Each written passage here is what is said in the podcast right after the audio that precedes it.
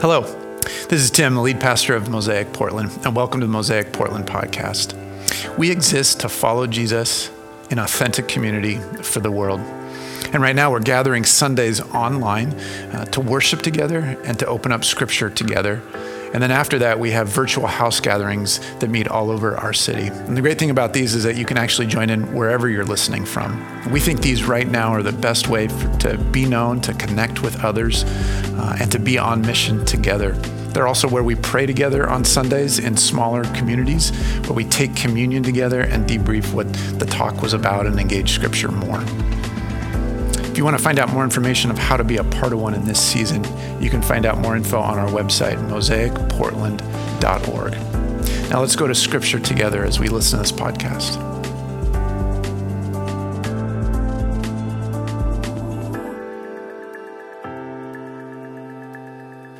Hi, my name's Mark. We're in a series called Words Fall Short, and we're exploring this idea and this concept of the glory of God. And we're calling it Words Fall Short because glory is just not an easy thing for us to wrap our heads around, to, to explain, to understand in words. One of the things, one of the, the techniques that philosophers employ to describe an abstract concept is sometimes to describe it by its antithesis, like a negative definition.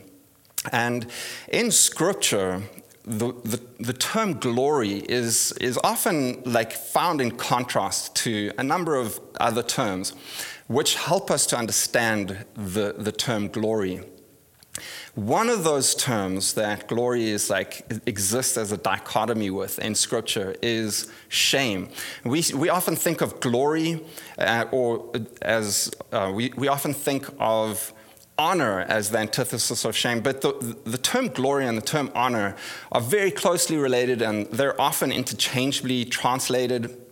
And so I, I believe that if we do, if we try and explore this idea of shame, it'll help us to understand the concept of glory. And the antithesis of that is if we understand the term glory, if, and, and not just understand it as a word or as a term, but we understand the depth and the richness of it in, the, in this context, it'll help us to uh, deal with the shame that exists in our lives. And so, what is shame? And I think a, a, definition that's commonly used to describe shame is it's a painful feeling of humiliation or distress caused by the consciousness of wrong or foolish behavior. But it actually goes beyond that. And, and it becomes this deep sense of shame and uh, or a deep sense of humiliation around who we are. Um, it becomes so intrinsically woven into our, our identity that we find ourselves in this place where we, we can't separate ourselves from the wrong that we've done, from the, the wrong that this basically the sin that exists in, in our minds, in our psyche, in the depth of who we are. It's just like interwoven, interwoven. We cannot separate ourselves from it. And it's this deep sense of inadequacy that just leads you to want to hide who you are and build up walls between yourself and others and between yourself and God. And shame really um, has plagued us since the days that Adam and Eve first ate from the fruit of the knowledge of good and evil and, and realized, like, oh gosh, we're naked and we, we want to hide from, from God.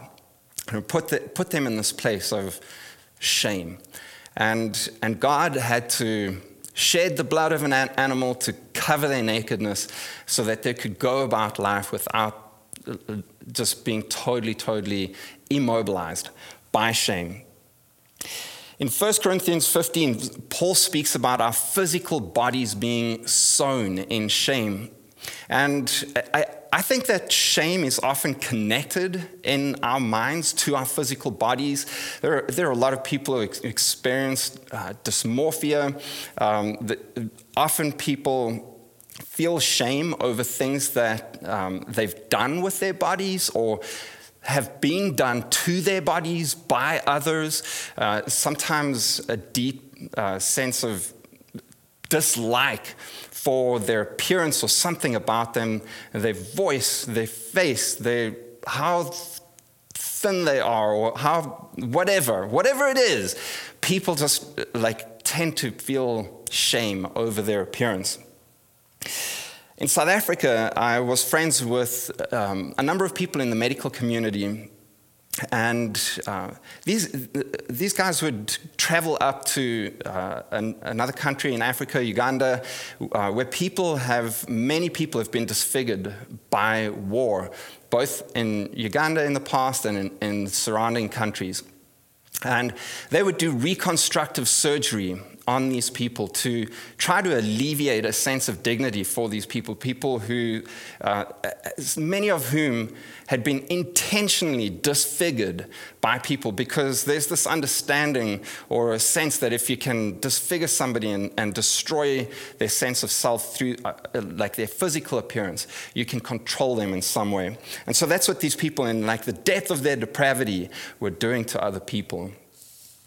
I recently also uh, came across the story of a guy named Robert Hoge who as an infant was born with a, a growth on his, on his face, a, a, massive tumor that had to be removed um, when, he was, when he was an infant. And in the process, they had to remove like a large portion of his face. And it left him, it left him really, really severely disfigured. And, he, and so much so that his own mother struggled to, to love him. And for the first month or two of his life, she, um, she couldn't even bring herself to, to hold him and to love him. And his stories about how he had to overcome the shame of rejection, um, not just by his family, but from people through life as he's lived life and experienced being just severely disfigured and looking different to other people. In the book of Ezekiel, um, God uses this very picture of an abandoned baby to describe Israel in its shame in being slaves in Egypt. And, and God speaks of this, a, a baby abandoned, left naked. Uh, its umbilical cord hasn't been cut. It hasn't been cleansed. It hasn't been washed. There's been no care for this thing. And He's found the nation of Israel in their shame. And, and He describes bringing Israel out of that and, and setting Israel on a course of, of love. And through this lens of, of honor and dignity, he and um, and through his um, his law, bringing bringing Israel um, the law and the sacrificial system, he's bestowed a sense of dignity on them, forgiveness for the things that they've done wrong, and at the center of all of this is this concept of his glory and being them being able to live and exist in the midst of his glory, and so it's a beautiful story of, of Israel and in Ezekiel 16, in this analogy, growing up into a woman who's beautiful, dignified, and strong and healthy. But in this story, in Ezekiel 16, it goes on to speak about how Israel abandons God and how uh, this woman who's dignified is led into a life of prostitution and rejects God and his offer for freedom and living under his glory. And God says this He says, Yet, despite this, yet, I will remember the covenant I made with you in the days of your youth, and I will establish an everlasting covenant with you. And God promises that He would establish this new covenant. His redemptive plan will not fail. His plan to move His people from, from shame and from failure into a shared place of glory with Him. And He's determined. He, he says, I will do this. And He makes this profound promise in the book of Ezekiel and in various other places in the Old Testament to say, This is something that I will achieve. Your shame will not walk with you forever. And so, with that as a backdrop, I want to take us to a passage in, in one of the Gospels in the book of Matthew in chapter 17. And, and it's deeply steeped in the language of glory, this language that over the last few weeks, as, as Tim and Becky and Adam have preached, um, we've encountered this language, in, particularly in the book of Exodus. And um, I think it's just a beautiful story and a strange story. And I'd love to read that for us and just unpack this a little bit. And it says in Matthew 17, verse 1 After six days, Jesus took with him Peter, James, and John, the brother of James, and led them up a high mountain by themselves. There he was transfigured before them. His face shone like the sun, and his clothes became as white as the light. Just then there appeared before them Moses and Elijah talking with Jesus. Peter said to Jesus, Lord, it's good for us to be here. If you wish, I'll put up three shelters one for you, one for Moses, and one for Elijah. And while he was still speaking, a bright cloud covered them, and a voice from the cloud said, This is my son, whom I love. With him I am well pleased. Listen to him. When the disciples heard this, they fell face down to the ground, terrified. But Jesus came and touched them. Get up, he said. Don't be afraid.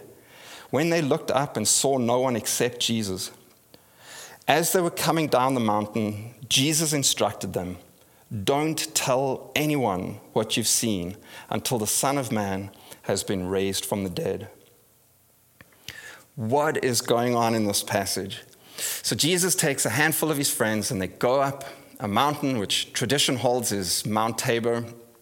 Not our Mount Tabor here in Portland, although I was walking there uh, a couple of weeks ago uh, on a Sunday evening, and it was just shortly after the heavy ice. There were tons of, of branches that were broken and had fallen down. And ironically, somebody had, um, had built three shelters on top of Mount Tabor with these branches, and they'd kind of, probably kids, stack them up against the tree trunks to form these shelters. And I was like, wow, this is kind of odd. It's very much like what Peter wanted to do in the story, uh, which he ended up not doing. His, his suggestion was kind of very tactfully ignored by God and Jesus and Moses and Elijah. Um, but he, he wanted to build these shelters. Um, in, in, in the book of Mark, it says, because he really just didn't know what else to say. and so they're on Mount Tabor, and Jesus is praying and he's transfigured in front of their eyes and he starts glowing and his, his garments turn to bright white and he's shining and then this cloud overwhelms them so they're covered by this cloud and a voice comes out of the cloud speaking over jesus saying this is my son in whom I'm, with whom i'm well pleased.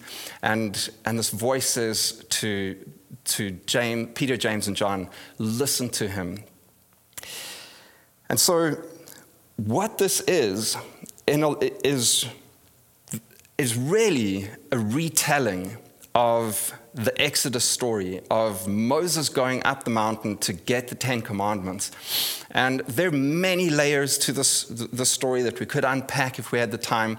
But essentially, what Matthew is saying is Jesus is the Messiah and he's the fulfillment of the promise that God is going to restore his people to himself and that God is going to bring a new covenant.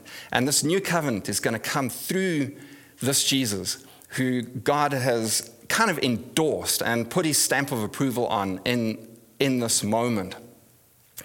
And it's a retelling of the story, but in the original story, Moses goes up and he gets the Ten Commandments, and, and it's uh, Ten Commandments that show the people how to live, and it's kind of God's standard for, for how his people should live.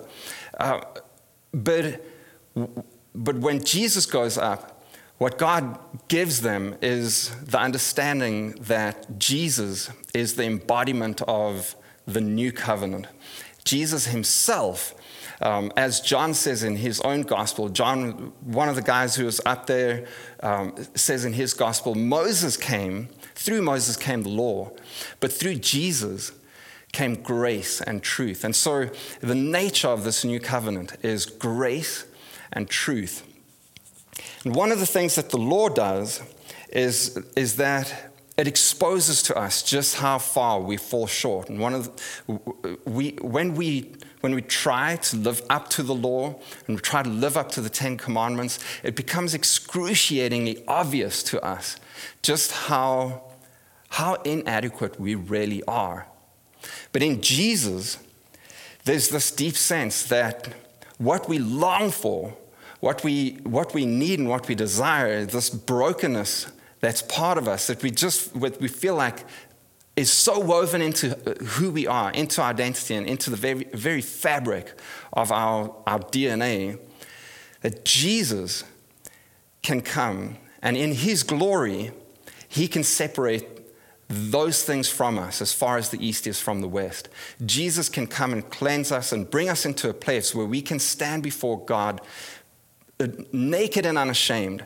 We can stand before him with the disfigurement of our spiritual reality and not be ashamed in any way, not be, uh, not be fearful, to, to stand before Him with the same sense of dignity and worth that Jesus Himself has.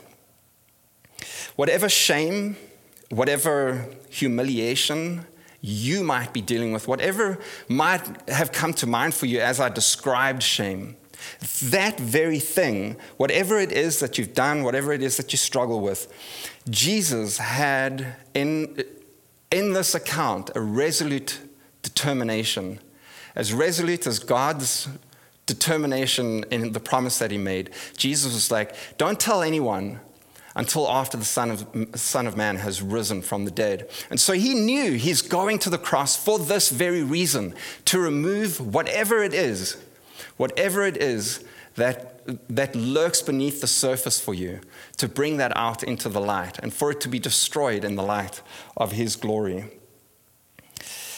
How does He do that?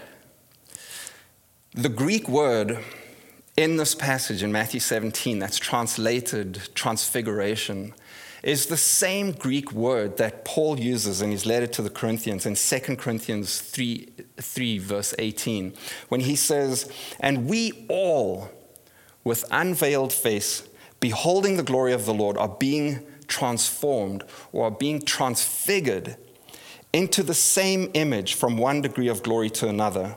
For this comes from the Lord, who is the Spirit. It's as though Jesus is offering us an exchange. And theologians sometimes talk about this as the divine exchange. And Jesus is coming to say, Your spiritual disfigurement, your, the disfigurement of your soul, I am coming to restore that. I'm going to take that upon myself. I'm taking that to the grave. And in place of that, I'm bestowing on you a deep sense of dignity, of honor, of worth, and of glory. And Paul speaks of, of us sharing in, in this, this glorious liberty. Jesus is offering those things to anyone who would say, Man, I, I want this. For, to anyone who submits their life to Him and invites Him into this process. And, and, and Jesus, He imparts His Holy Spirit into us and the Spirit starts speaking new truths into our lives. The Holy Spirit speaks truth into the reality of who we are. When we think of this story of the Transfiguration, the next thing in Scripture that comes anywhere close to kind of the level of this is the day of Pentecost. And the disciples, after Jesus has died and has, has been resurrected, they're sitting in, in this upper room and they're waiting for they're, they're waiting for Jesus. He said to them, just wait until the, and, and wait for the Holy Spirit. And they're sitting there, and a, a, something like a wind fills the air, tongues of fire descend upon them, and they're filled with the Holy Spirit. And in that moment, Jesus gives birth to the church. And it's this moment of kind of corporate expression of the glory of God manifest in his body and, and where, where God was manifest uh, on Mount Sinai uh, in this um, Shekinah cloud, and then in the tabernacle, and, and, and then on, on Mount Tabor, um, and, and now he's manifest in his people. There's this glory of God manifest in the church. And this moment, this new manifestation of God's glory, is also at the same time a renewal of God's mandate. In Matthew 28, Jesus said to his disciples, Go and make disciples of all people. And it's, it's like a renewal of God's mandate, even to Adam and Eve, to, to tend the garden and to, um, to co rule with Him in a way that brings dignity and honor to other people and to, to this earth. It's an incredibly compelling idea that God has established the church to do this and to bring his dignity and to bring his glory into a broken world. We don't always get it right, and the church is, through its, its history, it's often fallen short. Um, I've been reading essays by Steve Biko, who's a South African uh, who was an, a South African anti apartheid activist uh, who died um, in his struggle for freedom. And Steve Biko, who was also the, uh, one of the founders of the Black Consciousness Movement in South Africa, um, he speaks about and he laments um, the role of the church in the oppression of black people in South Africa. And this is something that, for me as a white South African guy, I've had to really kind of process and deal with, and had to had to um, come to God uh, and bring my shame in that to God. Yet God continues to work despite the failure of the church and what we've seen in South Africa is at the same time that there was a deep failure in the church, the, the church was also one of the areas where, where, where there was profound restoration. Archbishop Desmond Tutu, after he um, convened the Truth and Reconciliation Commission in South Africa at the fall of apartheid, he said this he said, Black consciousness sought to awaken in us the sense that our infinite value and worth in the sight of God because we were all created in God's image, so that our worth is intrinsic to who we are and not dependent on biological irrelevancies such as ethnicity, skin color, or race. Black consciousness aroused in us the knowledge of a share in what St. Paul called the glorious liberty of the children of God, urging us to enter into that splendid inheritance. And it seems counterintuitive that the way of Jesus is both humility and at the same time a deep sense of our share in his glorious liberty. A deep sense of our infinite worth in who we are in him. And it's only in Jesus, it's only in Him and through the presence of His Holy Spirit in our lives that we can live into this reality and into this this strange, um, in this upside down reality that true freedom will, will come through humility. If we want to live effectively as the church in a city like Portland, where so, so much of the prevailing worldview is not, uh, it does not align with um, our beliefs and, and what God has called us to, we have to be able to straddle this reality of humility and a profound sense of our worth. In a city that's struggling with, ma- with a massive homeless population, with people who are houseless and have discarded their sense of dignity and worth, many of whom have discarded their sense of dignity, not all. Many of those people have, have just walked away from any sense of self worth or self dignity we as the church, rather than being ashamed uh, of our inability to, to solve this problem, can, can walk into small steps of, of glory and bring dignity into the, into the smallest of interactions with those people. One of our house gatherings um, assembles care kits and distributes it to houseless people in their neighborhood once a month, a team from Mosaic serves at Portland Rescue Mission and helps to, helps to serve a meal. And it's a simple act of kindness in serving a meal and helping to facilitate something that uh, a, a Christian organization is trying to do to improve th- that situation for people and bring God's love and dignity into, the, into that. I would argue that we, as followers of Jesus, who've been redeemed by Him, who've been uh, bestowed honor and dignity and glory through His glory, need, we need to walk in a kind of glory consciousness.